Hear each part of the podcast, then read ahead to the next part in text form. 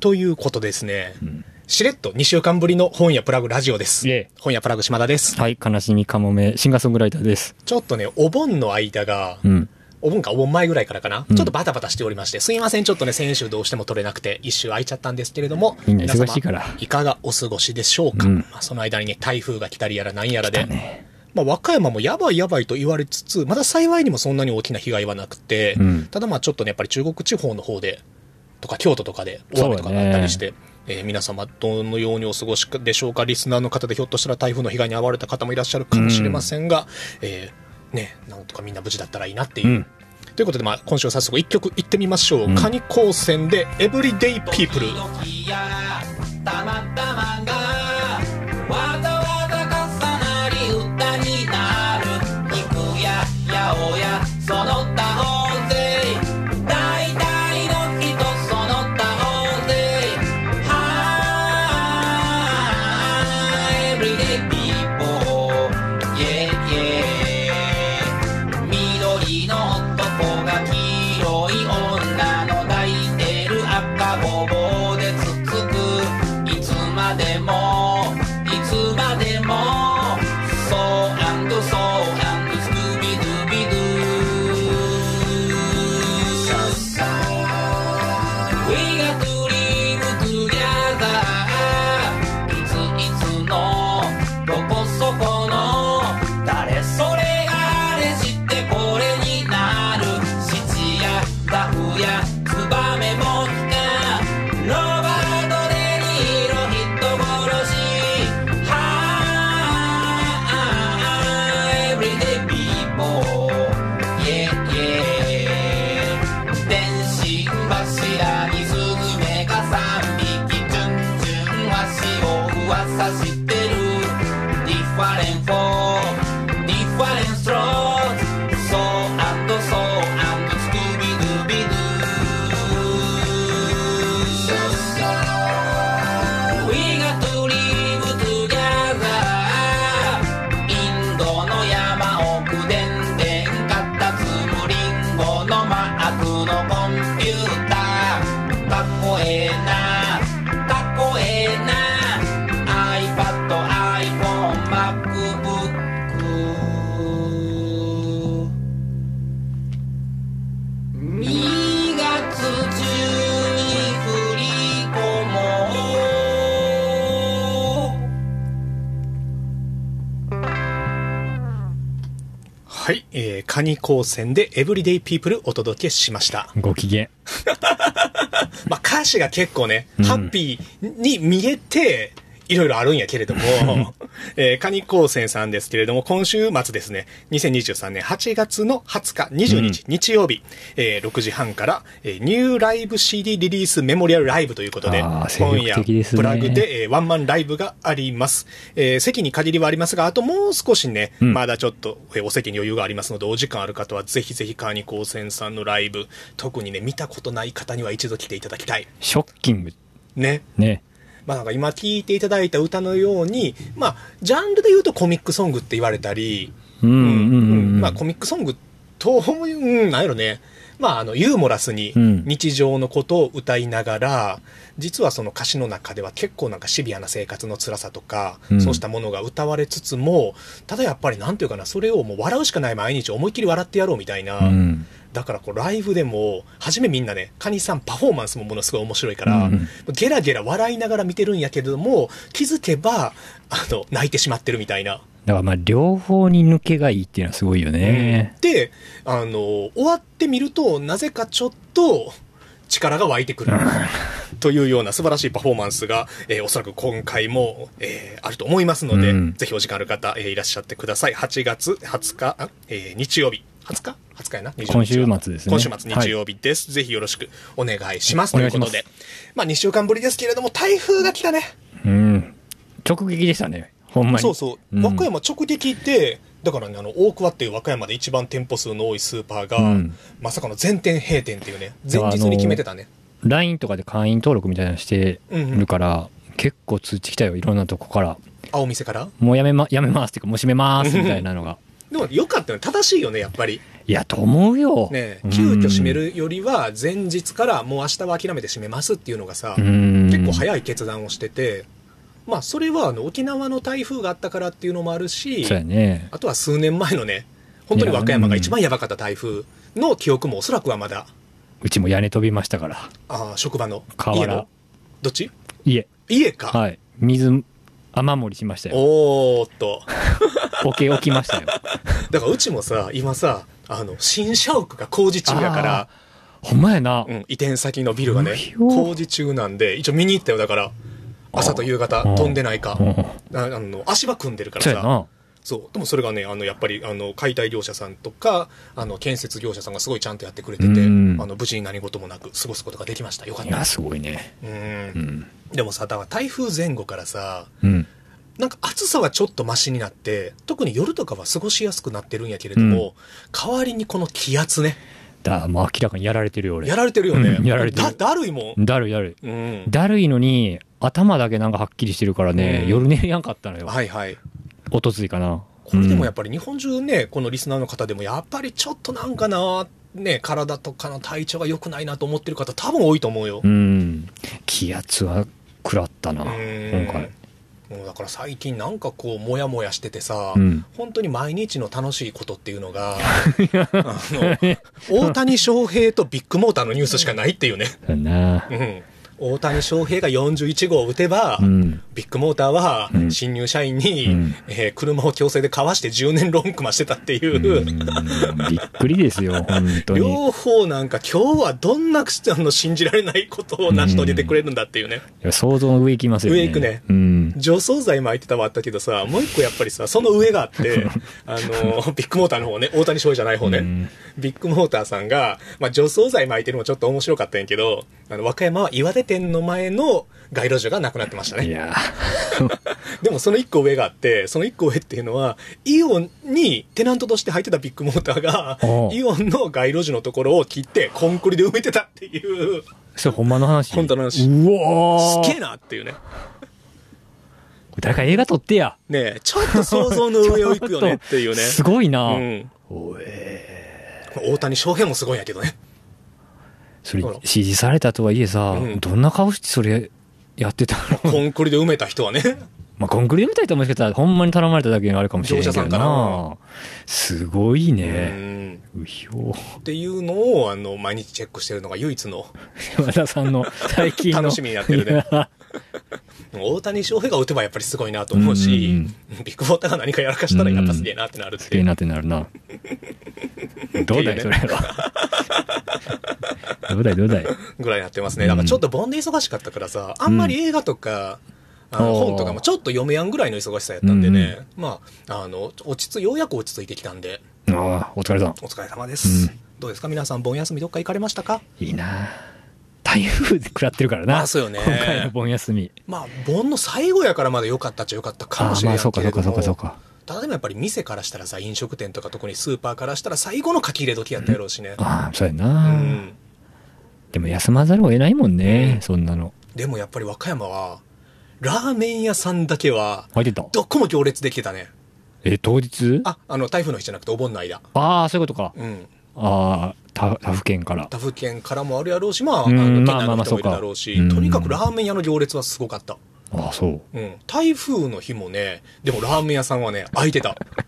一応さ、買い込むやん、前日に。ああの、あー食材とかは買っておいたよね。うん何あるかわからんからうん。で、えークーラーボックスも用意して、野菜とかはそこに入れたりしてて、まあうん1日2日なんかあっても大丈夫なぐらいはそんなにしてたんやけど、うんあのね、ドミノピザとラーメン屋は空いてた、うちの近所 で。いやー、タフ。うんうん。ね、ピザ屋は台風の日が書き入れ時とは言うけれどもよ。やっぱねえよ。すごいな。ねえ、昼間から空いてたからね。うん。まあ、それなみんな無事であればね。ねえ、より何ですけどよりですね。うんということで、やっぱりもうさ、あ、なんかこう、なんか美味しそう力力をつけていくもんがさ、やっぱりもうなんか、ちゃんと性のあるもんをうん最近意識して食べるようにしてて、はいはい。あまあ今、かもめさんが美味しそうって言ったのは、今手元にあった甘辛手帳の表紙の、うんえーとんかつ特集ですけれども、今日はね、きあのレストラン紀の国のね、日替わりランチがとんかつでした、そういえば。あ、行ってきたんですか行ってきたおーうん。盆の間がちょっと行けやんかったんで、久しぶりに行ってきた ら、ただでもね、今回はね、とんかつやったんやけど、うんあのー数あるレストラン紀の国の、とんがったメニューの中で、とんかつが一番オーソドックスなよね。そうやろうね。ん。で、付け合わせも、普通の温野菜やったから、うんうんちょっとね、紀の国ファンとしては、ああまだちょっと物足りなさが残ってしまった。ー、ちょっと丸くなってませんみたいなこと。そうそうそう。 普通に美味しいっていうね。違うんだよっていう。わしはレストラン紀の国の日替わりランチは、見たことないものが見たいんだっていやばいうよ。ハードルが上がってしまってるからう。んあでもそれで今日はレストラン紀の国で面白かったのは、今日はね、まあ、そこまで行列ほどじゃなかったけど、うんまあ8割ぐらいの入り、うんまうあんそこそこ、まあ忙しそうにうん。あの、働いてはるみたいな感じのところでね、あの、90歳のおじいちゃんが、もう、一人で来てはって、うんでずっと日本酒飲んでたんよね。見た感じ3本空いてた、わしがいた時。うで、えーなんで90歳ってわかるかって言ったら、もうね、めちゃくちゃ隣のお客さんに絡みまくってたんあよあ、。そうなんや。うんええ絡むって言っても、やからを言うとかじゃなくて、すごい陽気に、うんご機嫌 に、ひたすら自分語りを聞かせるってんんいう、ん最悪な絡み方をしてて、昼間から。昼間から。うん。で、隣のご夫婦、うんえー75歳と74歳のご夫婦、んまあ、なぜ知ってるかというと、うんあの、おじいちゃんが聞き出したからなんやけど、 ああ、大将75には見えへんなあ、僕そね、そんな感じ。僕ね、90なんよ元気みたいな。元元気気なん よね。元気なんよ。でもさすがに、ちょっともう一方的に話してるから、あの、店員さんも気を利かして、あの、そのご夫婦を、ちょっと奥の席、空いたのうん奥の席移られますか、広いとこにみたいな感じでうん移して、もう隣に誰も座らさないよううにんして、そしたらもうおじいちゃんおじいちゃんで、まあ悪気はないんやけど、もうね、1分に1回ぐらいね、お姉さんお姉さんってね、呼ぶん よね。で、別に何をオーダーするでもなく、んちょっと自分語りをしちゃうみたいな。うで、んまあ、昨日国のスタッフさんもさ、うん皆さんいい人やから、うん近所のね、あの、まあ、なんていうか、まあ、人が働きに来てるからさ、うんまあ、聞いてあげるんよねう。ん。さすがにもう忙しくなってきたら、今もう無理とか返してたけ ど、で、その後で、もうおじいちゃんもだから一人で退屈やん。あのね、奥の方にね、ご老人グループが来たのよ。ああー、はいはいはい。グループで男性のねうん。そこに今度は絡みに行ってて、わあ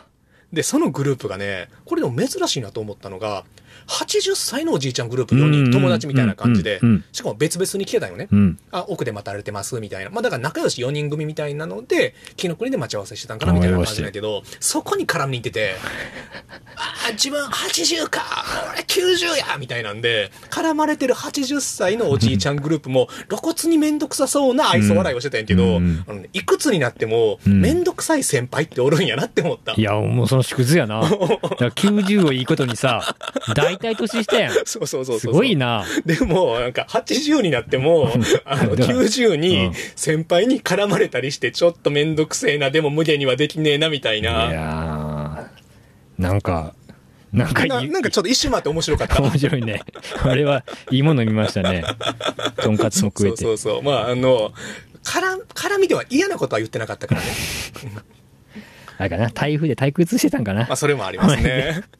いや、元気元気。そうそう。あ、でもそう、甘辛手帳がね、今月はだからその、とんかつ特集でしたね。うん。でさ、甘辛手帳はリニューアルしてからすごいね、紙面がスマートになってね、うわ読み物としてもね、すごい面白い記事が増えてるんですけど、雑誌ぽっちゃ。うん、知ってるまあこれ、まあ、関西のとんかつ店の特集でおう、知ってる最近の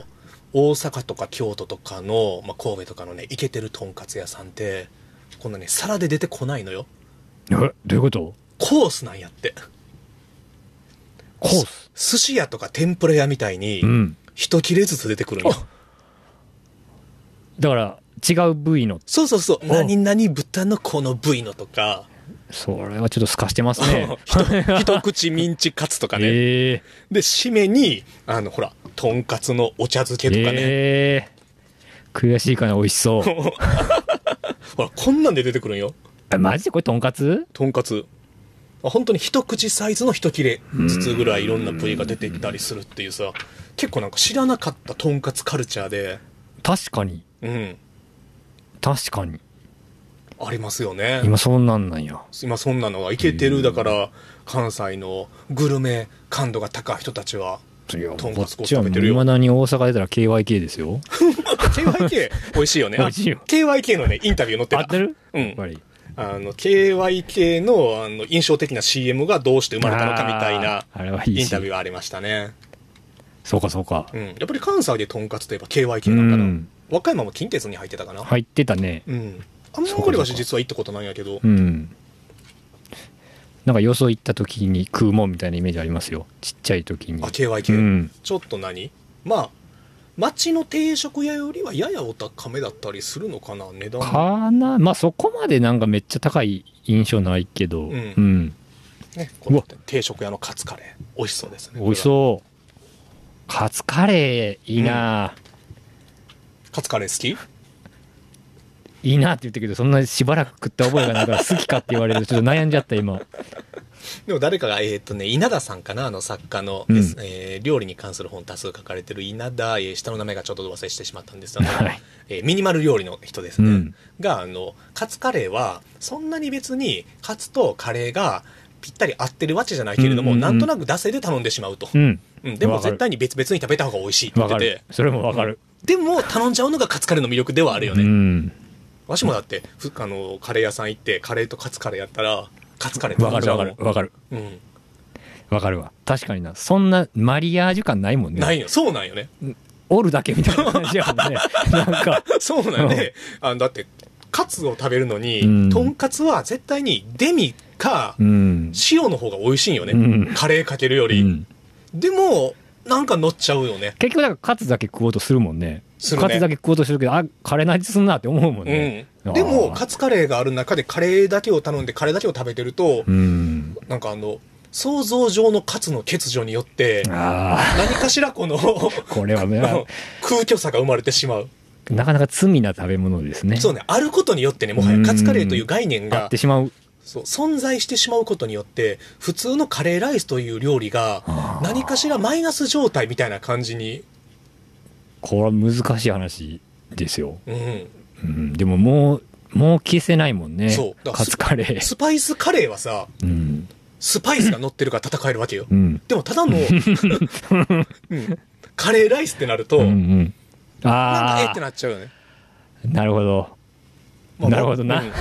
和歌山のカレー事情で言うと、まあ、一番有名なカレーショップバラですけれども、はいはいはいバラもトッピング豊富やん。うんで、基本的にはやっぱりさ、カツかソーセージかが乗るやん。そうですねうん。乗せちゃうやん。うんバラに行ってさ、酢、酢のカレーを食べようと思うやん。言うたら、もうあれってさ、酢うどんみたいなもんになってるやん。まあバラではねバラでは。うん確かにうん丸亀製麺行って酢うどん頼みますかみたいな感じにさ、なっちゃってるからさ。でもあるし、うんもう一個は和歌山のカレー事情で言うと、喫茶店カレーになると、うん今度は、え、カレーと白ご飯なんですか焼き飯じゃないんですかっていう、うー喫茶店はやっぱ和歌山は焼きカレーが強いから、ああそっかうん焼き飯にカレーがなってあーる。ではいはいはもいは、いこれも、焼き飯とカレーってう、ん実はそんなに合わないんよいやだね。からやっぱそうなんやろな、うん、だって さ、あの、油をコーティングした焼き飯はうん、ルーと絡まいやそうななんいってですいうよ。そうなんですよそうだろうなって思ってたんですよ、でもう、ん、カレーライスと焼きカレーがあったら、まあ、喫茶オルコットっていうね、焼きカレーの名店がありますけれどもう、ん、だか頼んじゃうね、そっちを。らもう生まれてしまったからには引き返せやんねんちょなっと引き返せのところまで来てもらった。これはやっぱりさ、あの、科学の発展が、人人類の、いろんなものの進歩が、調和を生み出していないというね、74年の万博の提示したメッセージの限界というのがうん、一つこのカレーという料理の中に、現れているんではないでしょうか。ちょっと難しい話やけどちょっとなんかポワーンとしたねあまあポワーでンもとしそうだねでもなんか人間 人間のそのうん感覚は広がったのかもねそのメニューによって、ね合ってないけど頼むなみたいえ。なそうそうそう。もう出せ出せ。うーんすごい出せって言われてますよそんなことありますえ、でもさ、カツカレーの名店とかあんのかないやだからそこやカレーの名店はあるやん。それが出たらうん。我々も謝らなくてそうはいけそないうそう。完璧なマリアージュで、もうなんかカレーに絶対に合う衣の薄さと、いやだからそこやう。なんごご一報ください皆さあ、でもね、乗ってた乗ってた。あ乗ってたまあかってん ち乗ょってるもんねね。どこや、どこ、京都かどっかの喫茶店やったかな。これはね、マジで食べに行きたいとね、思ったやつありましたよう。んでもなんかちょっと和風とかそういうことじゃないからさそういうこそとういうのじゃないよねうんあちょっと見や見当たらない。また、また見つかったうら。ん。どうですかこの疲れ話。あ、でもこれもそうですね。あの、京都の篠田屋さん うの、わ、なんかすごい死に、あ、えーこれ、さっきの皿盛り皿盛うんりうん。も、あのーあえて薄くしてるって書いてた。カツオ。うん。なるほど。うん。基本仙台のまんまでやってるけれども、カツだけほんのちょっぴりボリュームを増やしたんですよ。それでも薄いと言われますね。うん。まあ、薄いのがいいという意見の方が多いんで、これでもいいかなと思っていたんですけれども、うんえー分厚いと中まで火を通すのに時間がかかって大変なんでねっていう、うんやっぱり職人さんとかが多いところとかね、うんあの勤め人さんがね、ふらっと食べに来るところやったら、その提供のスピードとかもそう大で事すになっねて。回きま転すか回ら転。まあそうえーみんな忙しいし、パパッと食べたいし、冷めやすく食べやすいように、丼から皿に盛ったやつとなり、このカツカレーを皿に盛った皿う盛りっていう、ん、なるほど。なるほど、なるほど。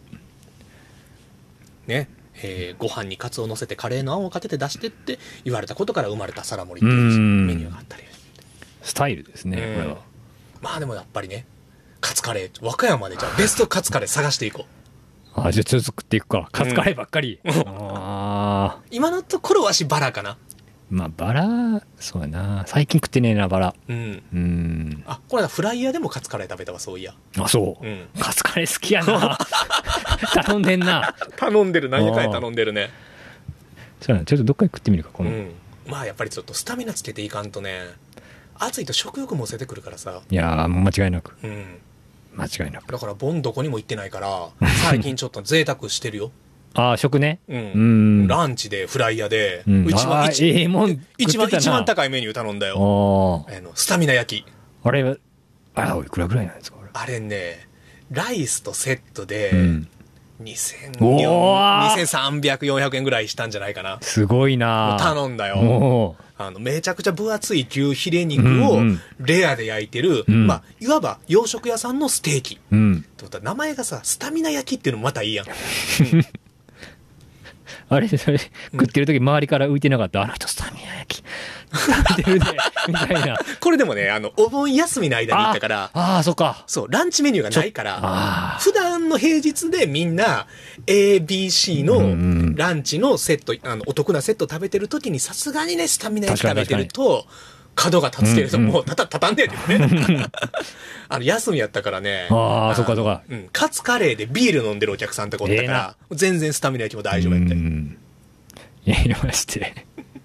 ありましたね。うんでもめちゃくちゃ美味しかった。いいな。そう、だからね、和歌山に初めて来るとか、和歌山旅行で来られた方でね、フライ屋さんっていうのはもう和歌山代表する洋食屋さんでうんうんうんもううん最近ええぐいぐらい混んでんのやけど、うんお盆休みとかだからね、3世代の家族連れとかすごい多かっああ、た。そうやな。うん。ああ。だから昔ながらの家族で行くちょっとよそ行きうん。ごや飯みたいなさ、っぱそれはずっと、ずっとそうですもんね。うんうん。の中で、フライヤーの一要素の一番有名なのはミンチボールっていう、うんまあ、あの、ハンバーグ。はい。とタンシチューなんやけれども、ここはわしね、ちょっとね、えースタミナ焼き、行ってみてほしいね。美味しかったよね美。味しかった。めちゃくちゃ美味しかうったん。これまで、あの、フライヤーのベストメニューは、えーポークチャップやと思ってたんやけれども、スタミナ焼きが今回超えてきました。初めて頼んで。おうんーすげえ。やっぱり豚より牛の方がうめえなっおて、ー若々しいですね。なっちゃいましたこね。れは。すあげえれ。は 200g ぐらいあるんちゃうかないや、写真見たど。けど、なかなかでしたよ。なかなかのボリュームでね、うんすごい美味しかった。でも、すごい柔らかいからね。おーあの、何あの、枕ぐらいの柔らかさあー高反発枕ぐらいの、あこう頭に入れて寝れるぐらいの、あ。うん。あの、フィット感。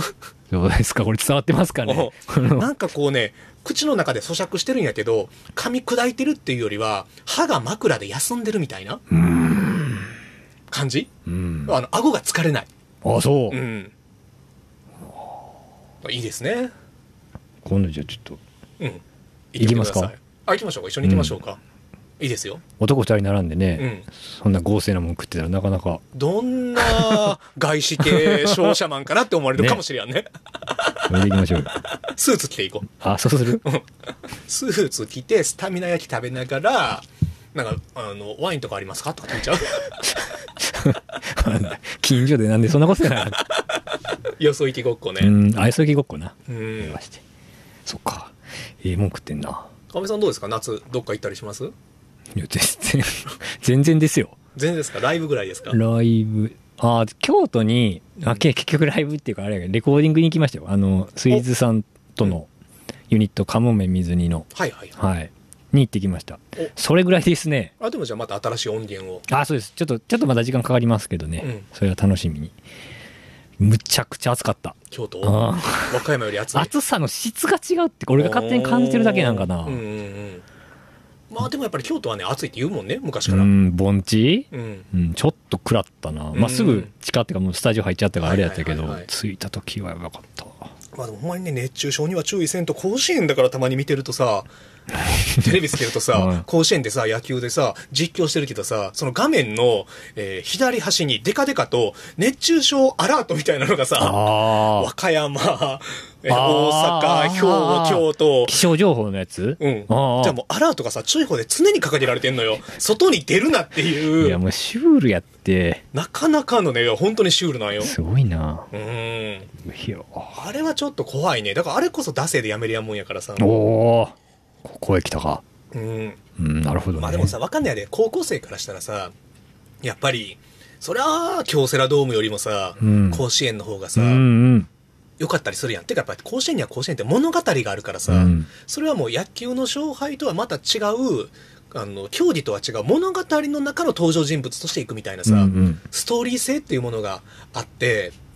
だから、あの、プロ野球選手の誰かが、まあ、その人は甲子園は続けるべきだと、夏に。うんそんな、甲子園の土の代わりが、京セラドームの土でできますかみたいなさ。うんうんまあ、確かに、京セラドームの土は、ちょっと甲子園の土の代わりはさ、うんあの、荷が重いやん。うんで、わ私は前々から、まあ京セラドームじゃなくて、札幌ドームを推してるのよね。うんだから場所ねそう。で、甲子園の土の代わりになるもんとして、うん札幌ドームの寿司やったらいいんじゃないかって。ああ札幌ドームのうんうん、なんかあの、高校、まあ、甲子園と呼ばれるかどうかわからんけれども、札幌ドームに移ったらね、うんまあ、全国夏の高校野球大会名物が、うんあの、すごいなんかあの、お寿司やったらさ、 うん球児と球児の家族だけが食べれる、おあー土産の折にもなってる、紅白饅頭のやばい版の寿司みたいな。それええな、うん。それなんかちょっといいけどな、うん。まあま あ、あの、ね、あの、魚介苦手な人もいるやろうからほ、んまやっていう問題はあるんやけども、あーまあその、なんかそれ用の、ビーガン用の巻き寿司とかもあったりうん、うんうんね、いいんじゃない札幌ドームの寿司。どうですか関係者の方聞いてますかねこの食当たりしたら大変やけどね。いやそうだったようね、ん。第1回の高校野球大会まであの、甲子園球場ができる前の全国大会では、あーマジで来た人がね、食べ物に当たって、お腹を下す球児が続出したという史実があるんで、まあ、札幌ドームの寿司もなかなか難しいかもしれんけれども。いやもうそこは気をつけていこう俺はでもなんかさ、やっぱり代わりになるストーリーっていうのを うん提示する必要があるんやろなとは思うね。なるほどそうですねうんうんまあもうこれからの球児はもう甲子園球場のストーリーっていうのが昭和史のストーリーじゃなくて新たな物語をねうん作っていって見るというのもうん一個の手じゃないでしょうかと思ったりするわけですよ。いいですねうんんね。うん ねって。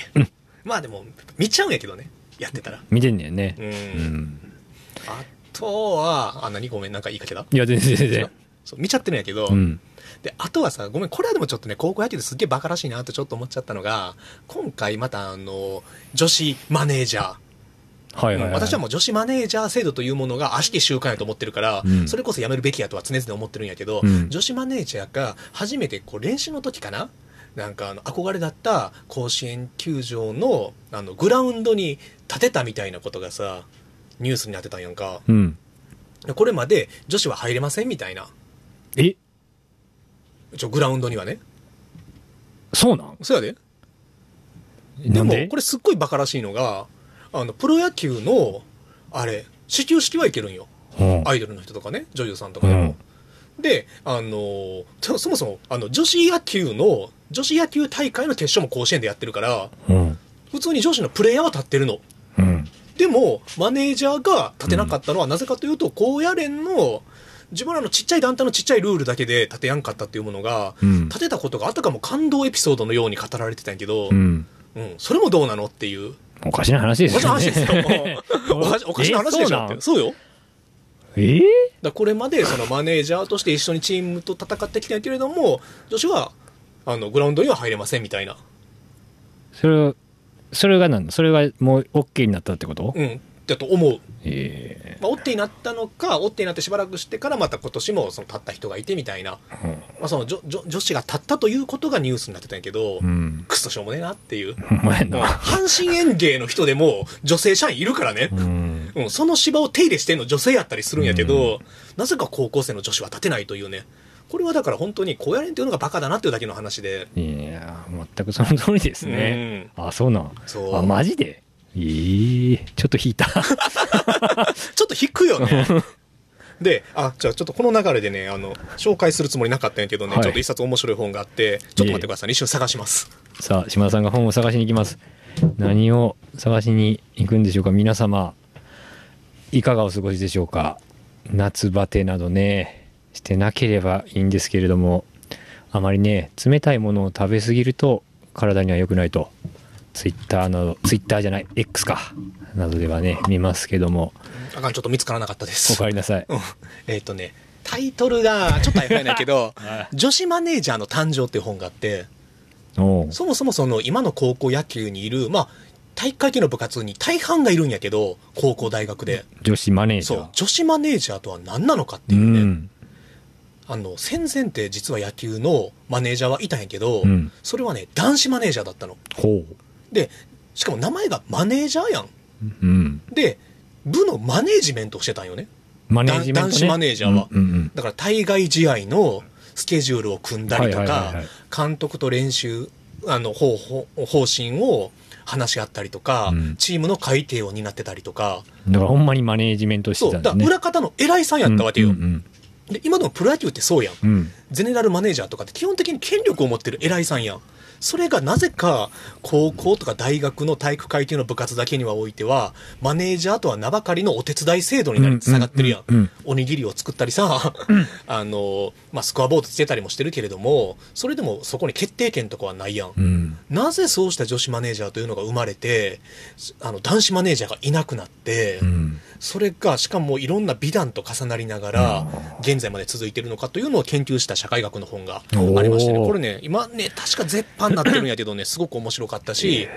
うん、私は個人的には女子マネージャーっていうのを温存するのであれば、うんそもそも男子マネージャーも増やすべきやし、うんどうやって増やすのかというときっちりとしたマネージメントをさせるべきやと思うのよね。うんうん、3年間なり大学の4年間そうしたマネージメントをすることによってそれが今後のキャリアにつながるようなうんだからあーんそうやね選手は野球がキャリアにつながるし、プレーの質がねそのマネージメントの経験っていうのが本当にその実社会の中のキャリアにつながるような仕組みが構築できるのであればね、意味があるんやけれども、まあだから今現在のその実際のいわゆるスポーツのさ、うん高校のクラブとかのマネージャーっうんていう人たちがどういうことをやってるのかは僕は知らないけど、うんまあ、やっぱり持ってるいわゆるほんまに女子マネージャーとかのイメージって、まあ、漫画の中とかでもいわゆるあるやんうん洗濯そうそもうして、だから実際やられてる方からしたら、あの、お前ら何もしなくて勝手なこと言ってって話です。本当はやりがいもあるし、中では、あの、いろんなドラマもあるだろうし、もっと本当にもっといろんなことしてるんですよって話もあるんやろうけれど、あくまでまあこれはその一般的な女子マネージャーという、うんまあメディアが演出したイメージで、の話っていう注釈はいるんやけれども、ただでも現状はやっぱり総じて良くない制度だとは、うん大学での体育会系の女子マネージャーやってる人たちとか見てたけれども、あなんかすごい歪よね。あああそっかうん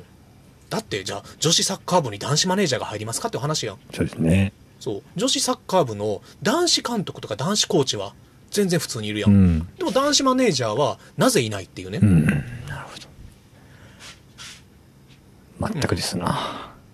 というようなこともね、うん、語りつ つただ高校野球見てるわけじゃないんだね。いやまあまあまああの高校野球見てるときは何も感じやんけれども、熱湯甲子園とかで そうや、あわかるのわかるわかるよ。もう感動エピソードとあといつまで甲子園の雑誌はいや、もうあれ、俺はもうコンビニ行くために思ってるよ。な表紙うをんもう祈るチアガールうんをいやるや、のかっていう違うねやろと。 もうね、ご時世的にねう、ん。あれもね、いつまで続くんやろうねうん。一回比べてみたらね、売り上げ的にどっちが高いのかって。わかるわかる。わかるよう。んでもなんかそういう、あれもだから甲子園のストーリーをね、そこも含めて、祈るマネージ、えー祈るチアガール、献身的に奉仕する女子マネージャー、そうした人たちの期待を背負って頑張る球児みたいな。うんまあな俺はもうほんまに門外漢やから分からんけど、うんそうやなうんちょっとだからそれぐらいの人が毎年夏になってコンビニとか書店行ってさ、うんやっぱあの雑誌バンって出るうやん、ん。何の雑誌やろって思うまもあんなるよね。全然知らん人から見たらさ、何なのかなってなるよね。うんだよなええまあ、っていうね、な夏です。2023年の夏のお話ですね。うんはい、えー、じゃあ今週もほやパラグラジオ始めていきましょうか。お願いし小林ますさんよろしくお願いします。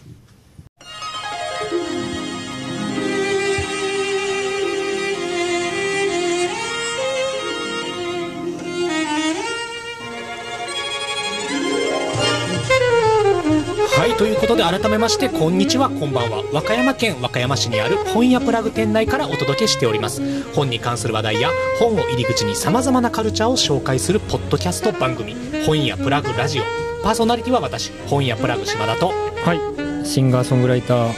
悲しみかもめですまあさ、常々こう、本屋プラグ店内からお届けしておりますっていうさ、うん前工場で番組を始めていますが、うんこれやっぱり来たことない人からしたらさ、本屋プラグ店内ってさ、うんどんなのよって思思われてる方もね、うんいると思うんですよね。うんうんという皆様に、えー朗報です。朗報朗報です。本屋プラグ店内が、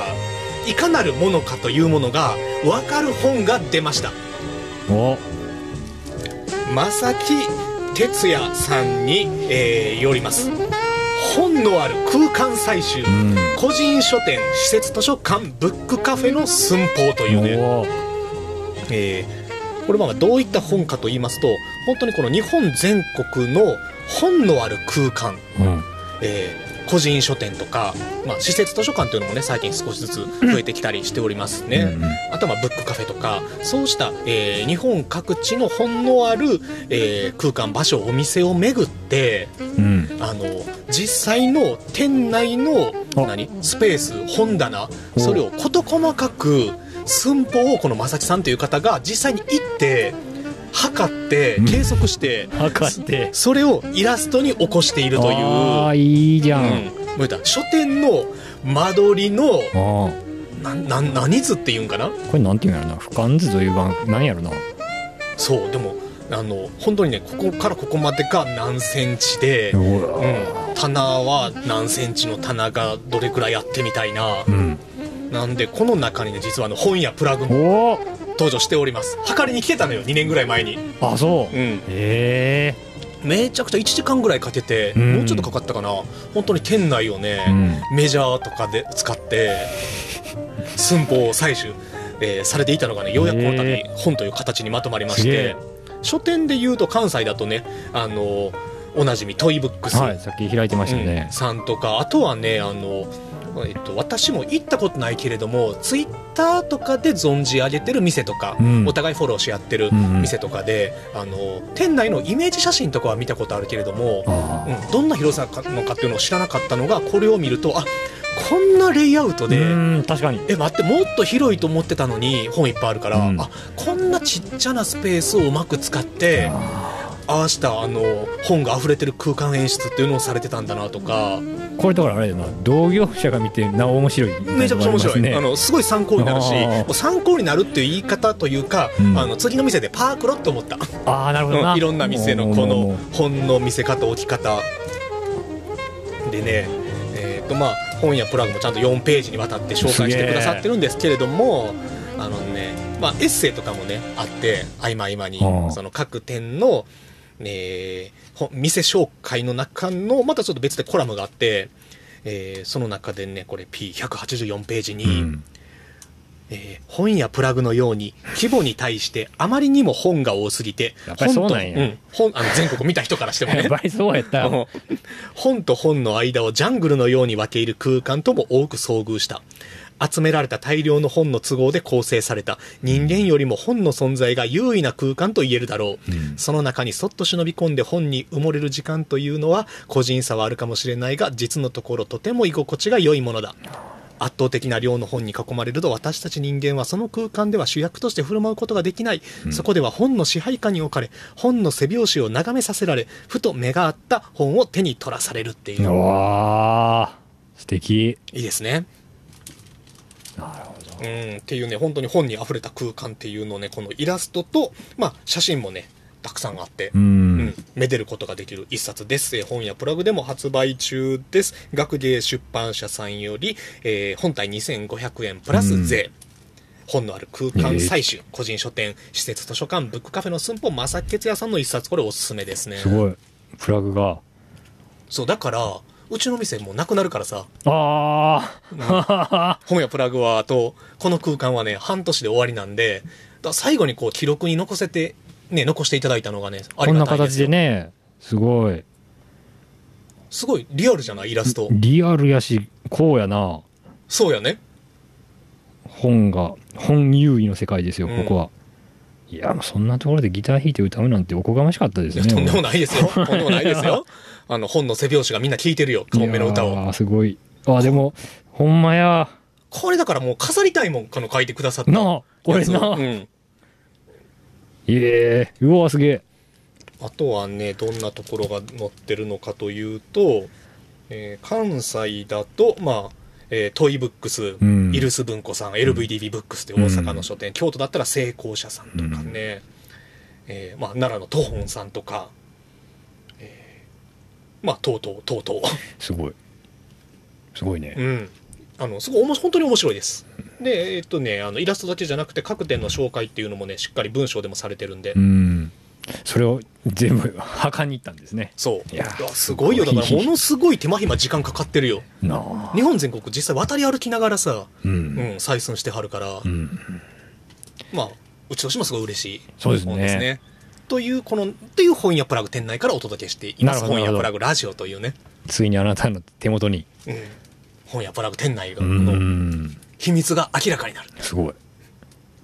はい。やっぱり やっぱ本多かったんや本多かったみた いな。まあ増殖してってるからね。おーだから最近引っ越しするって言ったら、できるんですかってよく言われうるもん。うん。んそうかなとは思ってたけどやっぱり多かったんやねうんあ、で、あの、出てきた、さっき言ってた本。あえーっと、その数ある本の中からはい、えー高井正史さんの、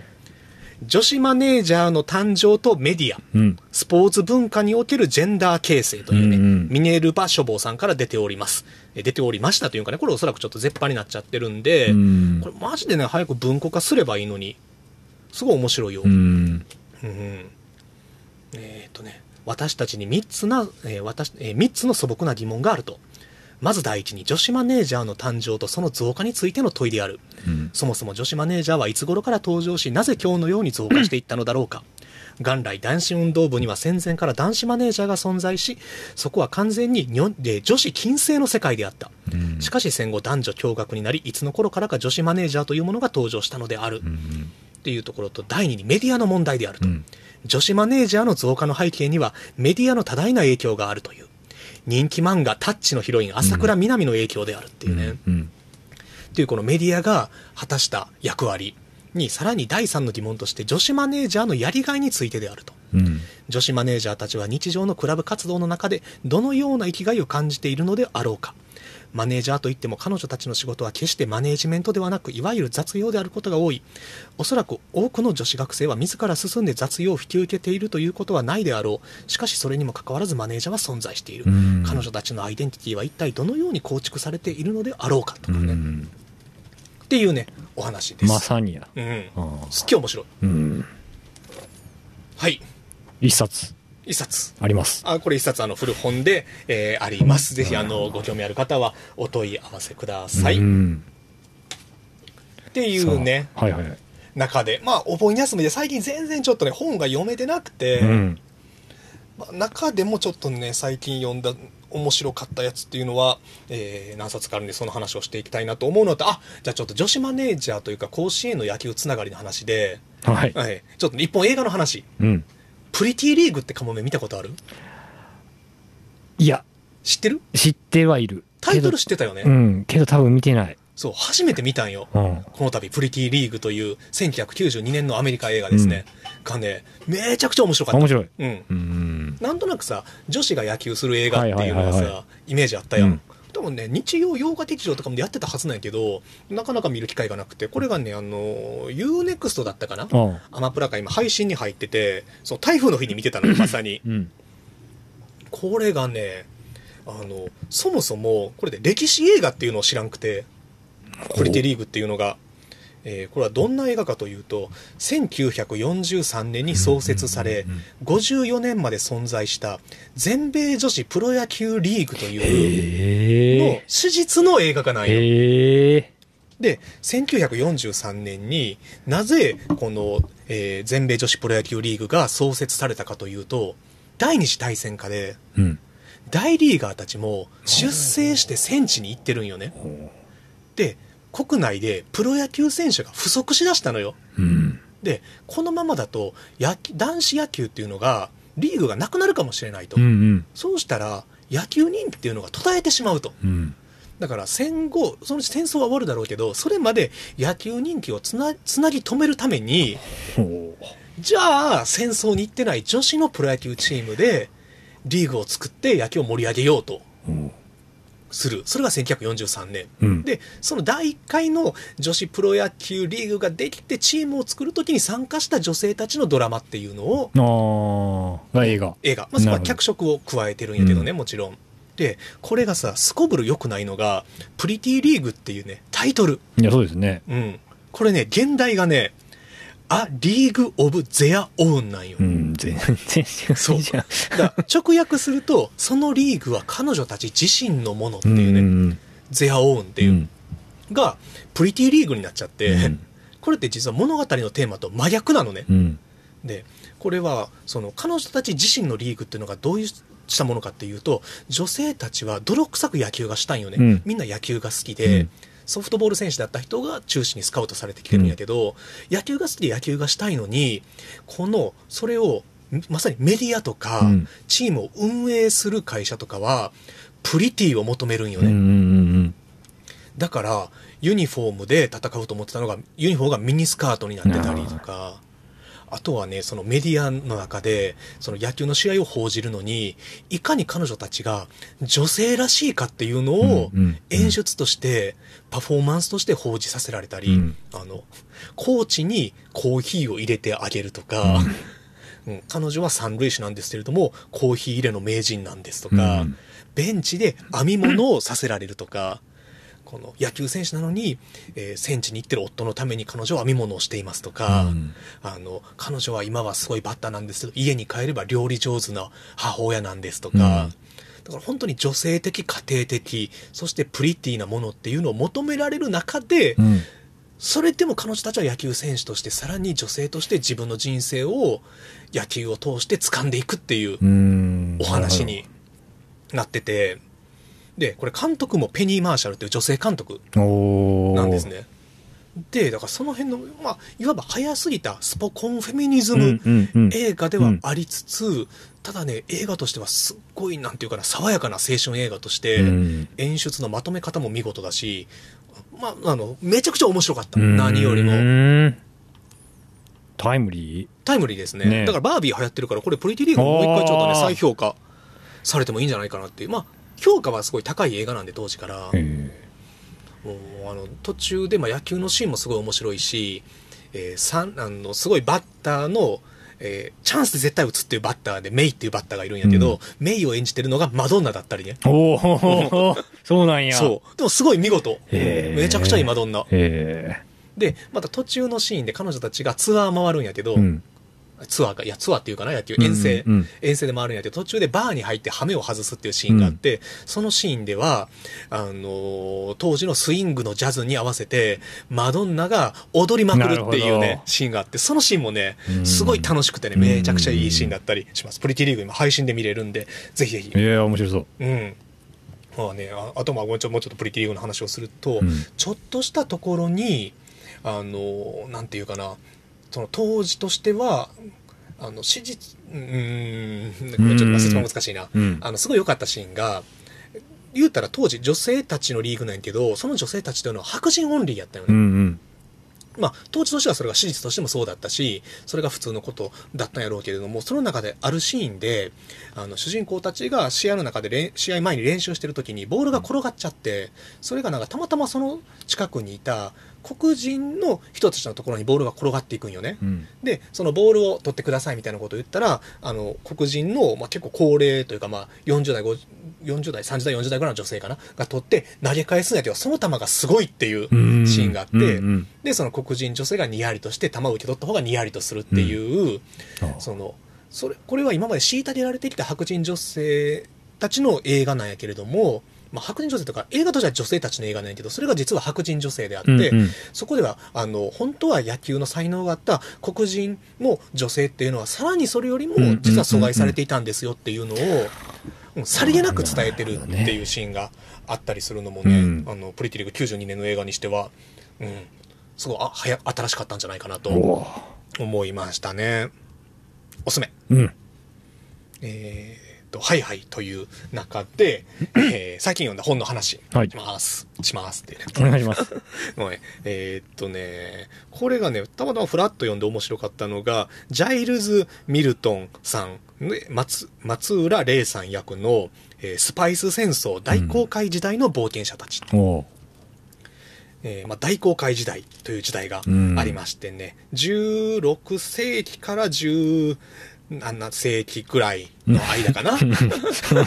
まあ、スパイス戦争というように、えー莫大な富を求め命を落として未踏の地へ向かった大航海時代とりわけ東南アジアの、えー島々の中にあるパンダ諸島を産地としていた香辛料ナツメグは黄金をしのぐ価格で取引されるようになり島の覇権をめぐってオランダとイギリスが、えー、凄惨な争いを繰り広げることになるという、うんまあ、ヨーロッパの船乗りたちが東南アジアを目指してでスパイスを買うために、うんまあ、どんな冒険をしてきたかっていう歴史の本なんですねお。ーまあ、しっかりした学術書で決して読みやすい本ではないんやけれども歴史の勉強になる本かなと思って読んでると、まあ、いろんなあの時代時代にどんな大こ大航海をした船乗りたちのねエピソードが続いていくんよ。うん。ただね、これ読んでると歴史の勉強以上に、あの、あっけないほど人が死んでいくんよね。うん。あの、200人とか300人の船団で、えー3分の2が死にましたみたいなのが普通なんよね。うん行って帰ってくる間うに。ん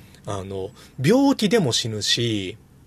あの、未知のところに行くから、うんで、もちろん船の海難事故でも死ぬし、うんえー海難事故のさらに間抜けな事故でも死ぬっていう、うん。間抜けな事故っていうのが、例えば3、三つの船団ぐらいで海渡ってる時に、当然事故で亡くなることがあってさ、うんそうさ、お葬式をするんようね。ん。で、じゃあ隣の船からお葬式のためにちっちゃい船に乗って隣の船に移ろうとした時に、あの、祝砲というか、鉄砲をさ、あー空に向けて撃つやん。はいうんそれが当たって死ぬとか。ああ、辛いな。辛い。そうそうそう。あの、お葬式に来た人のお葬式になっちゃうとうんか、もちろん島々に行ったらそこで現地の住民との殺し合いになったりとうんうんうか、あとはもうこのイギリスとオランダの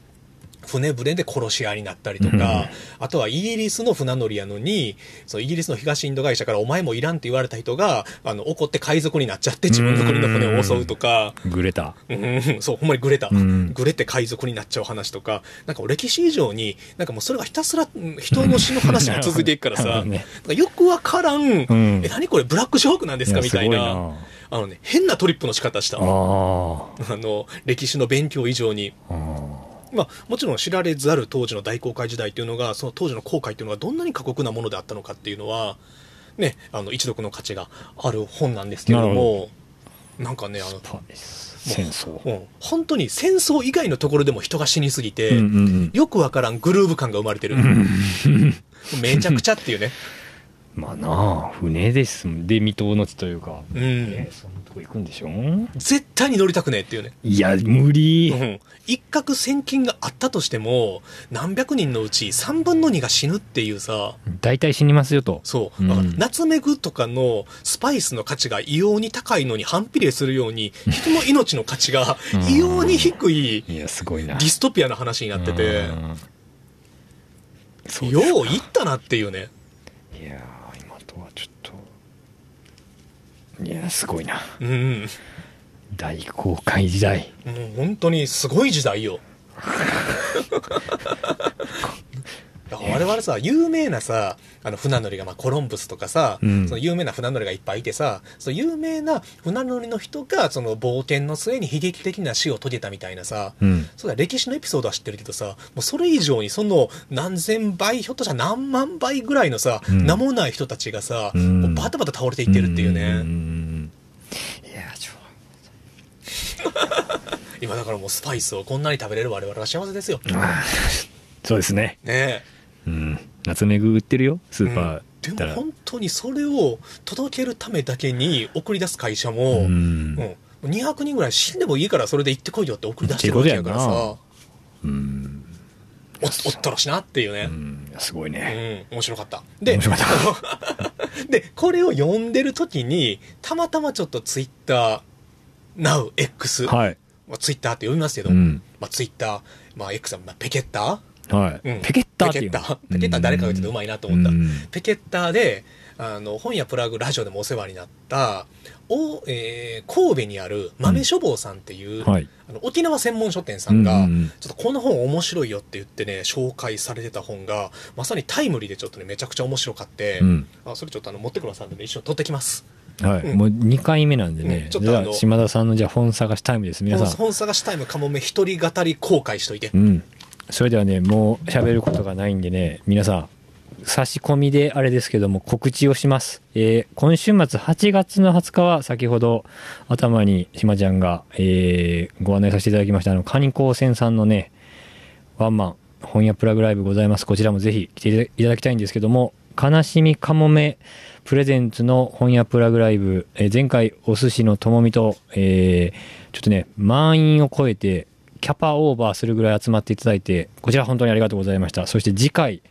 9月の30日に、えー悲しみかもめの本屋プラグライブ決定しております詳細に関しましてはねまたつぶやいたりこの番組の最後の方でちょっとねお知らせしたいと思いますんでそれでは島田さん帰ってきましたのでどうぞはい、お待たせしました。 そう、豆書房さんがね、紹介されてた、えーこれね、奥野修二さんという方の一作、一冊ですね。夏子。うん沖縄密貿易の女王沖縄が一番暑くて一番苦しかった時代に夢と勇気を与えてくれただからありがとう夏子っていう帯ねうんえーとね彼らが懐かしんで景気時代景気ね景気が言い悪いの景気、うんうんうん景気時代と呼ぶその時代は1946年から51年までの6年間ほどだが沖縄中がヒステリー状態になったように子供から老人までこぞって密貿易に関わるという異様な時代であった混乱騒乱欺瞞陰謀に明け暮れながらしかし冒険の時代でもあった、うん誰にも拘束されない代わりに才能と度胸一つで大金をつかむことができた時代でもあった、うん彼らが女親分という夏子はしかし彼らの上に君臨したわけではなかった貧しかったが夢があった時代のいわば象徴的な存在だったというっていうすごい何ですか この戦後の沖縄に、うん本当この、えー密貿易うんがすごい盛んになってそれが一攫千金になったっていう時代があって、うんうんただそのいろんな人が密貿易に関わる中で、えー当時30代だった女性金城夏子っていう人が、うんこの密貿易の女王って言われてた、ほうその金城夏子の生涯っていうのをもうねこの参考文献の多さもやばいんやけれども、もおーうこれひたすら何何百冊という参すげ考え文献と、うんあとはもうこの、ね、取材協力者一覧の多さ、なるほどなるあのこれが書かれたのが2005年なんで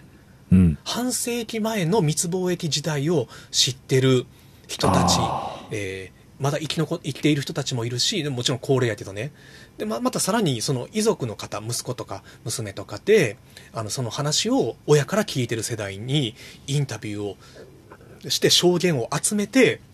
この沖縄密貿易の女王と言われた金城夏子という女性がどのような生涯を歩んだのか、えさらにその当時の密貿易の実態っていうのがどうしたものだったのか、当時の社会の世相っていうのがどんな雰囲気だったのかっていうのをね浮かび上がらせるうもわーのすごい力作、うんねもうね、めちゃくちゃ面白かったのがさそもそも沖縄密貿易の時代っていうのを我々はさ知らなかったね全く知らんやんうだからどんな密貿易があったのかというと、当時、米軍統治下です、沖縄っていうのは。そうですね。で、この、えー夏子たち密貿易をする人たちっていうのはどんな密貿易をしてたのかというと、あの、沖縄も当然物資が不足している中で、うんさらにね、島々によっても沖縄の、うんうんうんうん。えー与那国とか石垣とか宮古島とかいろいろ島があるし沖縄本島もある中で、うん島々の中でもねあのこの島にはこれがあるけどこの島にはこれがないみたいはなははい中がある中でもちろん島々の間の自由な航行とも許されてなかった時に米軍の目を盗んで、うん島々を渡り歩いて貿易をするっていうのとさらに台湾に渡って、なるほど。で戦前はこの沖縄っていうのが日本よりも台湾の方が近い都会やったから、うん東京よりももちろん。うんうんで、えー多くの沖縄人が台湾に移っていってて、まあ、それが戦争が終わった後ね台湾が日本じゃなくなって、えー国庫がなくなるんやけれどもただ向こうからしたらもう庭みたいなものやから、うんうん台湾に渡って物資を仕入れたり、うんだからでさらにしかも香港にうん渡って中国人うん渡ったりもちろんたあの、ね、日本本土で神戸の華僑とかがねブローカーになってたりうんおっていうもうまさに国際的な貿う易んうんうんマーケットがあって、さらにねこれねもう読んでてねやーべえ面白いってなったの が和歌山も出てくるのよねあそうん和歌山の大物右翼っていうーのもあ夏子のビジネスパートナーとしーてなるほど。あのーすごいよあこの和歌山の大物右翼っていうのがね、和歌山の大物右翼。うんえーとだから夏子はあの若浦に来てるのよおーあの密貿易のパートナーを探しにえー、っとねでねちょっと今のところページそうか、いや、まあ、そうか。だあそう一斤15円で仕入れあの沖縄でね、うん。。えー沖縄産の黒砂糖1斤15円で仕入れた砂糖が和歌山では220円から230円で売れたといううん実に15倍以上という予想外の高値だったよ、堂々と岸壁につけましたよ積み荷が積み荷ですから、まあ、火が落ちるのを待ってこっそり木の皮の加工につけました、うんあとは火事場泥棒みたいにトラックで倉庫に運ぶんですわってうん。これ当時を知る人の、えー証言ですねいやでこれがね川の河野かな川野かな川野和平というーうん。和歌山の大物右翼がいて、うん。えーっとねこの川野和平と息子の川野忠夫っていうのが、うん。えー和歌山側の夏子の密貿易の商売相手になるんですけれどもこのね和平さんという人の家が、えー和歌山市内におよそ3000坪の庭園を要する63園知ってる63園いや、え今あるよ、あるうん、今これね頑固が買い取ったええかあのー和食チェーンのー。ええー。頑固のめちゃくちゃあの高級ラインのお店になってるそうなんやう。んがでももともとはこの夏子の密貿易相手のお家自宅やったのうよ、わえーその頃和平は終戦直後に疎開者から買い取ったという広大な敷地の邸宅に住んでいた現在和歌山市内に六三園というおよそ3000坪の庭園があうんすげるえこれが自宅だった大阪北浜の相場師として莫大な財を築いた松井一助が1938年に建てた別荘で竣工当時の敷地は6300坪あったというこのほか和歌山市内に敷地1000坪の別宅や風光明媚な若浦を一望に見渡せる斜面に建てられた別荘があった、ん現在は料亭赤線角になっているが部屋と部屋を、えー渡り廊下でつないだ、えー構成は当時のままでどの部屋の窓を開けても目の前に荒磯が広がっていたっていう、っていうこのね和歌山の戦後のーうん。実は裏エピソードが、そうやね。うん、あったりでさらにこのあの頃の和平っていうのが、えー和歌山に上陸した、えー占領軍とどのようなコネクションを持っていて密貿易を可能にしていたかっていううん話とかが、当時の関係者の証言からね浮かび上がってくるわけですよ、うん。だからねこの沖縄の話やと思って沖縄とか台湾とか香港のこの密貿易のマーケットの話がすげえ面白い面白い面白いと思って読んでたらいきなり和歌山が出てくるっていう。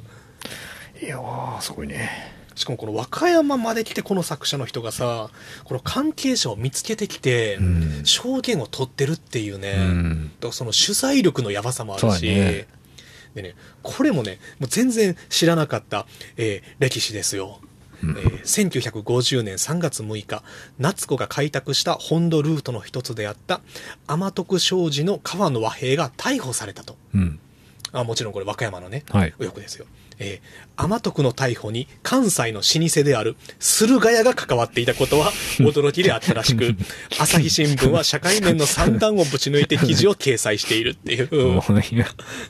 あの、駿河屋というのはもう和歌山県民なら全員知ってる、もう和歌山を代表する和菓子メーカーですうん。本屋プラグから本店が徒歩3分のところにございます。ありますねえねこれ当時のね、新聞記事がね、えー引用されてるんですけれども、5億円の大密輸、和歌山で駿河屋ら検挙っていう。駿河屋の洋館で知られた和歌山市駿河町の駿河屋食品工業株式会社岡本善太郎社長が去る2月19日密輸容疑で和歌山市警に逮捕され続いて同28日夜和歌山の料亭天徳の経営者天徳商事株式会社川野和平が同じ容疑で逮捕に向かった警官の目を逃れ自宅2階から飛び降りそのまま行方不明になった事件があり えいやすげえ。二人とも和歌山では1位2位を争う名士で特に天徳の川野社長は同地方に隠然たる勢力を持つ有力者だっただけに市民間に異常な衝撃を与えていたところ飛び降りた時足を折った川野社長は知人に勧められ3月6日になって同社員に背負われ和歌山市警に出頭したっていうわこのーなんじゃこりゃ。沖縄密貿易の女王金城夏子が、うん沖縄から本土に渡した大量の砂糖っていうなるのをほ駿河屋が買い取ってたっていうね。ど。しびれるね。痺れるよね。これは。えーえーえー船6隻で23年春頃から昭和23年春頃から最近まで前後13回にわたり沖縄本島石垣島与那国島から、えー時には台湾方面まで航行ミシン部品自転車フカヒレなどを輸出しザラメ天草などを大量に密輸入砂糖は駿河屋はじめその他へまた天草は和歌山大阪の薬種問屋製薬会社に売りさばきその総額取引はえー2億円から5億円に達するのではないかと当局では見ているっていううんと当時のってことだよね、その記事。うんうんあねでこれはあの現在の証言として川野の次男えー岡本八郎によれば川野和平と和菓子屋を経営する岡本善太郎とは幼なじみでうん岡本は本名が善太郎なのに悪太郎のあだ名が付けられうん悪ちゃんと呼ばれていたっていうーうんいいね。駿河屋の写真にはおそらく載っていないであろう悪ちゃんのいや、やっぱりそれを経て、今、駿河屋があるんですね。うんこれはタフな味でしょうね。すごいね。兄の忠雄が沖縄から砂糖を持ち帰ったことを和平は岡本に話したらしく岡本はうちで全部もらいましょうと値段を決めずに全量を引き取った、合成甘味料のサッカリンでさえ手に入りにくかった時代である、砂糖ならいくらの値をつけてでも売れたはずでこの時1斤15円で買った砂糖が最終的に230円にもなり実に買い値の15倍というボロ儲けだったってなるほどもう和歌山人からしたらさもうフォーっていう さエピソードはもう明日からちょっと駿河屋の羊羹の味がちょっと変わるかもしれない、ね。ちょっと変わるよ。うん。でも我々が慣らし慣れ親しんでいる駿河屋の羊羹にも実はこうした沖縄の密貿易をしかもまあうんいわば決して安全なわけではないよね、うん一攫千金やけれどもあの例えば沖縄で米軍がさ大量の戦闘を行ったわけやん、うでん。やっぱりこれ沖縄の人たちがすごいたくましいのはその薬莢、あの玉の薬莢ね、言ったら非金属、うん。非金属を集めて船に満載してそれを香港とかに売りに行ったりとかでも大量に積んでる中で嵐にあったらああ、そもううねか。倒れていくしかないっていうのとか、まあ、その台湾にねこの和歌山から仕入れた、うん。そのミシンとか自転車とかの工業製品をうん運んでいって、うん。で向こうからはこの砂糖を持って帰ってくるとか、この密貿易の実態すげえ。もう超面白くないめちゃくちゃ面白いな。ううんん、でもこうしたささらにまあ神戸だったらそこにね華僑の人たちがうんうん。関わってきて、だから当時の華僑の人は一応戦勝国側の人たちやから、うんまだお金を持ってて、ううんん。そうした華僑がどのような役割を果たしたかっていうのもありつつでもそもそもじゃあこの金城夏子という当時小柄なうん一人の女性が、うんどのようにして密貿易の女王と呼ばれるようになったうかっていう。んね。これはねだからこれね、戦、戦前から、戦前戦後にかけての、沖縄、台湾とか、あの辺の、まあ、日本もいわば東南アジアに位置するわけで、うんその界隈の海を中心とし中心とした東南アジア市でもあるっていう。すげえだからやっぱ沖縄の人っていうのがやっぱりその日本の本土の人よりもあの、まあ、沖縄に出稼ぎに沖縄じゃない台湾に出稼ぎに行ってる人たちも多かったし、うん最後夏子自身はあの戦前はフィリピンのマニラに出稼ぎに行ってて戦前戦前うん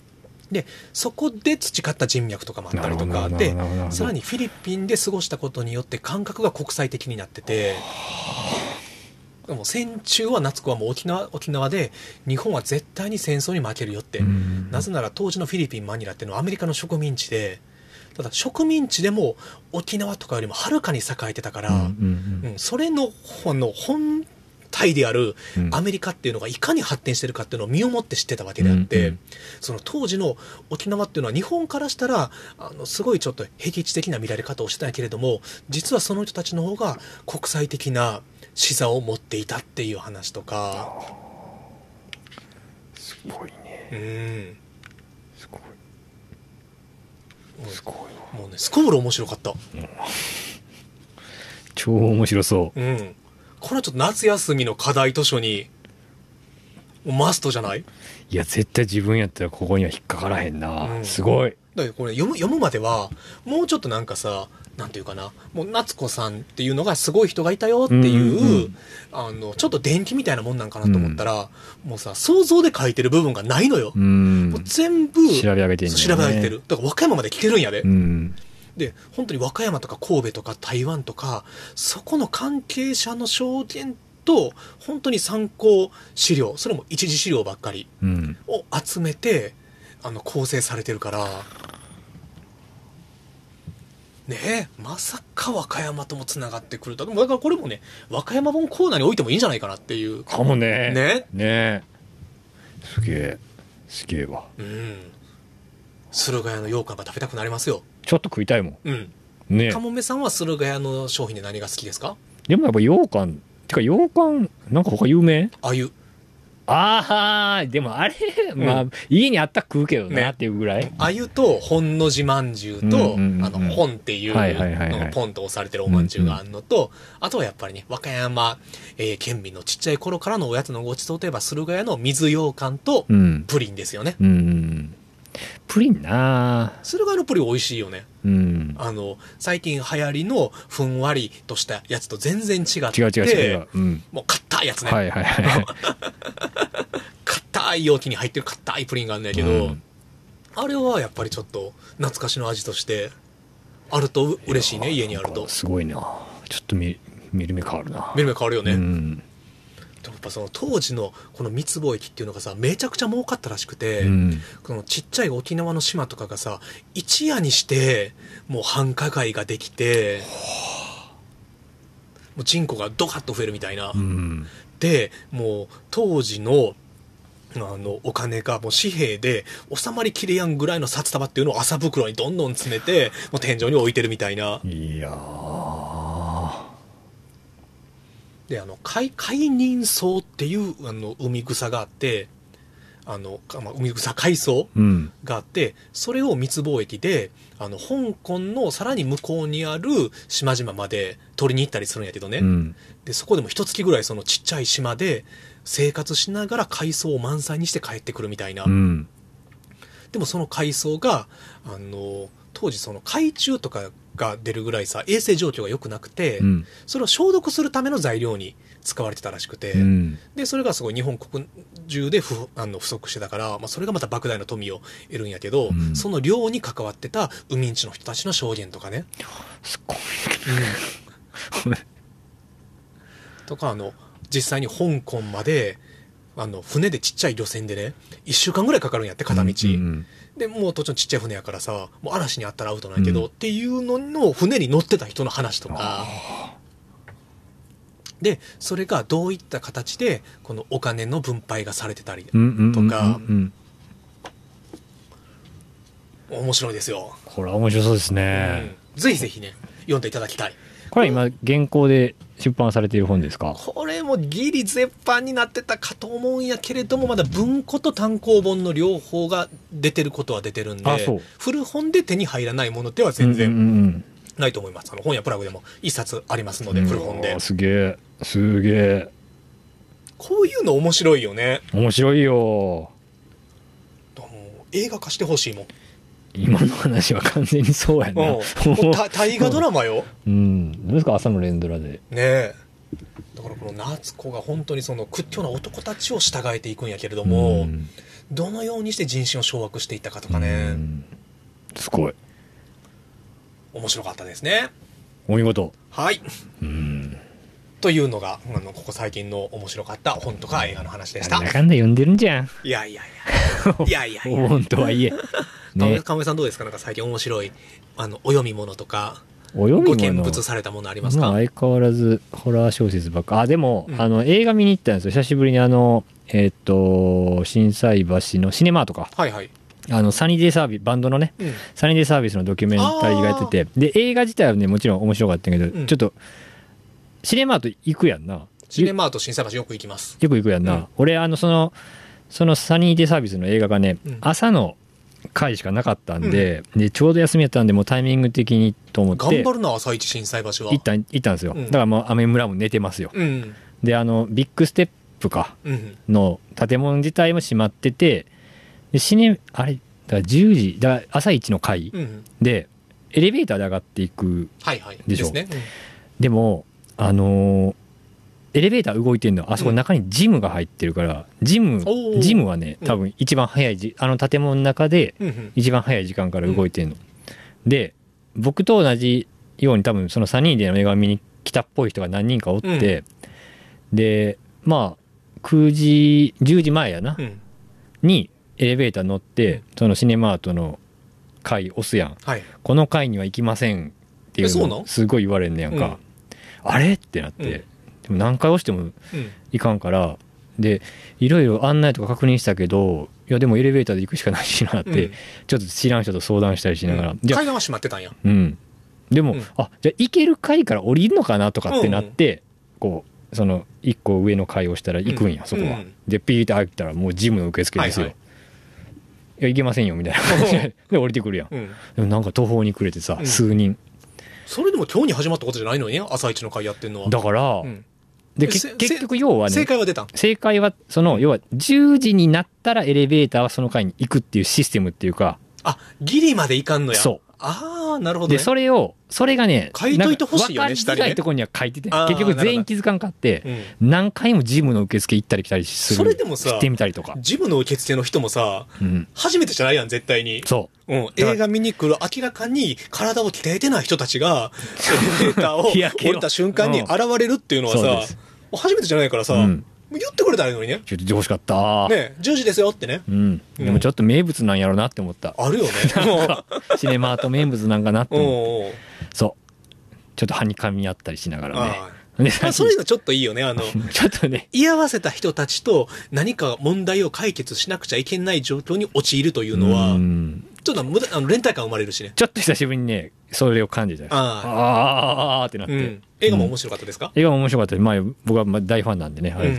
ていうね、ちょっと映画館う話。ん。はい、あと、あまあ今日、かおめさんお買い上げくださった。これまあちょっと中身の、こう、皆さんね、書店行って今、ブルータス、雑誌のブルータスですね。これ真っ黒のブルータスが、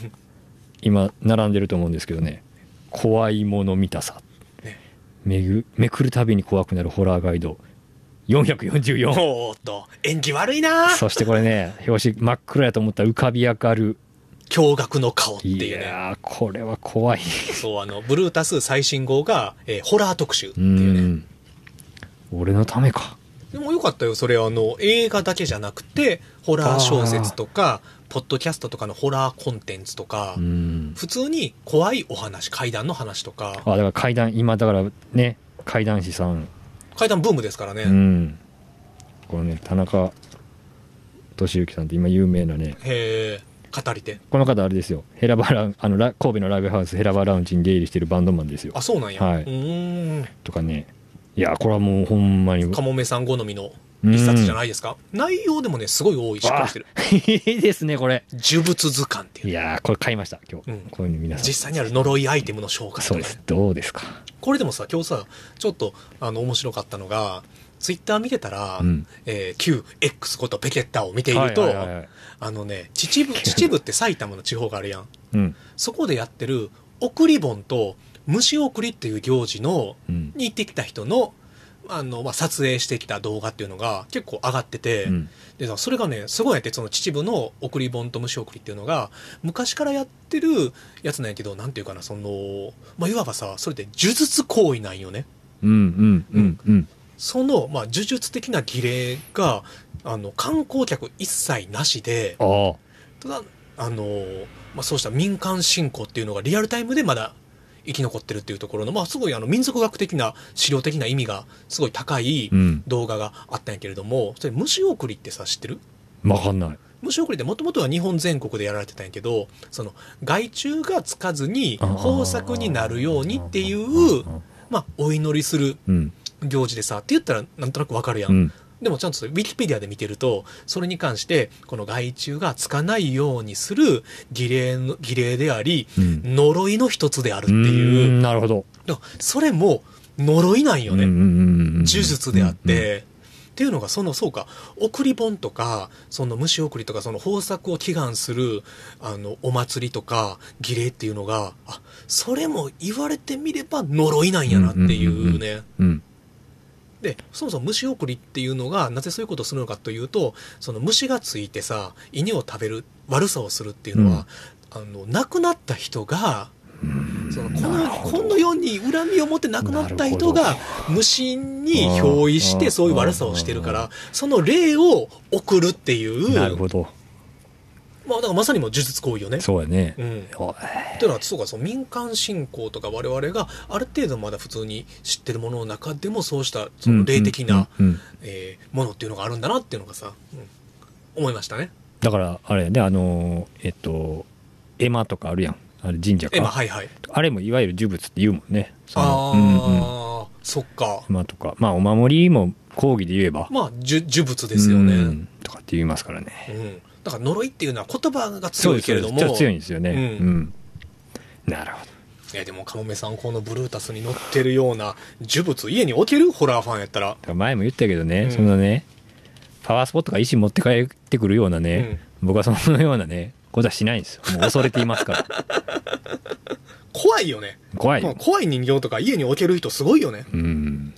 絶対にこんなんさ。いや、怖いよ。うん。まあ、チャーミーや。うん。あ、知ってるチャーうミー。んチャーミー知ってるよ。えーチャーミー、滋賀県の介護施設でめ でらめでられていた人形、可愛がった人の大半が死亡するため、たびたび封印されてきたが、いつも数日後にはなぜか施設に戻ってきていたという、えーこれはあの物語じゃなくて実際の、はい。えー本当にこのように存在している人形ですね。よく YouTube に映ってますよ。あ、そうなんや。はい。もうさ有名、呪物界ではスターじゃないですか。あ、チャーミーチャがーミーは。でも、多田さん思ったんやけどさ、あ の、滋賀県の介護施設でめでられていた人形、可愛がった人の大半が死亡するって書いてないけどさ、あの、介護施設に入ってる人はう、ん大半がお亡くなりになるわけやから、これはね、まあ、ちょっと。あ違うのまチャーいやチャーミーのやつはいろ違うんやいろいろいろあるんですあよ。ーけど、まあ、これはもう今日は語る前い。 や、もうちょっと、ううかつにごめん、呪物の話する。ええやめとこう。うん。なるほどね。ごめんごめんごめん。門外観が、ええええええちょっとあの、呪物を軽く扱いそうになってしまいました。でも、他の人形とかも見てるだけで怖いやん。いいよねだから有名なところで言うとやっぱりあの稲川淳二さんのね、うん。生き人形って話があるんですけど、うん。あ、怖い話あったらやめて。いいこれはいいっすよどう、どういいいあのその生き人形自体もた多分しちょっと調べりゃすぐあの絵が出てくるんやけどうん。これはそうでしょうっていう感じの面構えですよへえ。これは違うは。話ももちろんもうちょ壮大で怖い話、うん。匠の藁人形とかあるよ。いやもうすごい匠の藁人形やで。京都の、えー、木舟神社であってるのかな貴重の木に船って。うんうんごめんなさい。な読み方違ったらごめんなさい。えーまあ、京都の神社の奥の院に独居していた、老山伏が所有していた藁人形。両手が万歳をしており、熟練の技を持つ職人が作ったと思ってるって万いう。歳をしている 熟練の藁人形職人っていうのがいたんですね。すごいねわら人形とかいまだに業務用とかで売ってたりすんのかな業務用うん、まあ、その山伏の人とか、うん。ああ、そういうことか。プロの呪術師の方が使うようなまやあ、あつんね。じゃない、細々とでも専門の。怖いなう。んう。ん。いやー、楽 しみ。はい、というね、ブルータスのね、怖いもの見たさ、まさに怖いもの見たさに、ぜひぜひ手に取っていただければありがたいですね。でも売れんじゃねえ多分今こ回れのは、これ強いでしょ。これ強いなかなかね。強い特集はね久しぶりにねえねえこれは強いですよ。あでもさ、面白かったのが、ブルータスのこの1個前の特集がゴルフ特集やって、あ や、やってんな。 お前、このタイミングでゴルフを愛する人たちへの特集を持ってくるブルータスの偶然なのかもしらんけれどもいやー、めっちゃ笑ったね。大丈夫この靴下に一番フィットするゴルフボール特集 とか、なかったこの何個入りますとかさ。なので、あのね、靴下にゴルフボールを入れて車を傷つける行為は、ゴルフを愛する人への冒涜やか、だからら乗せれないね。。乗せれないうーん、これ了解。まあでも不思議なもんでさ、実際あの、ブルータスのゴルフ特集とか、今月ポパイはスケート特集なんやけど、うんうん読んでるとなんかちょっとゴルフしてみたくなったり、スケートしてみたくなったり、まんままんまとねうん、ちょろ、ちょろい読者やからさ、うんうんあの、雑誌世代はさ、はいはいはいこういう特集を見るとさ、そうですねあの、すぐちょろっといっちゃうんやけうどん、さすがにわしね、これの怖いもこのれ見はねたさ特集でもね、うんホラーはいけやんよし見てみようとはならんかったうねん。怖いもん。ちょっとじゃあ今度また小塚と集まろうかな。これね。見た 今度じゃああの、またホラーの魅力をじゃあ語ってもらううん。うん、トーク、岡梅さんにお願いしようかな。じゃあゲスト用意しておきますよ。ねえ、怖い人こいや、怖い人じゃないよ。あうの、ん怖い人ラじゃイないライブも出てくれてるあの、箱さんとかね。あの辺ホラー好きやかあ、ら。マジか。ええうん。じゃあまたぜひ、ホラー特集もいつの日か、うん怖いもの聞きたさで聞いてくれる人がいるかもしれないんで、ええ言いましょうか。はい。じゃあ、ということで、あの、エンディングです。あ安部さん、エンディング曲紹介お願いしまそす。れではねさっきちょっと紹介したんですけどあの9月の30日の、えープラグライブ「悲しみかもめ」と今回は、えー、と今京都かな、えー、と小池春菜さんという、えーシンガーソングライターをお呼びして行いますで今お聴きいただいているのが小池春菜さんの前に「旧小池」という名義で活動されてたんでその時の「横顔」という曲をエンディングテーマで流していただいてますであの旧小池ってあのサブスクで検索してもらったら音源出てきますんでぜひ聴いていただけたらと思います素晴らしいシンガーソングライターです9月30日本屋プラグライブ「悲しみかもめ」と小池春菜さんよろしくお願いいたします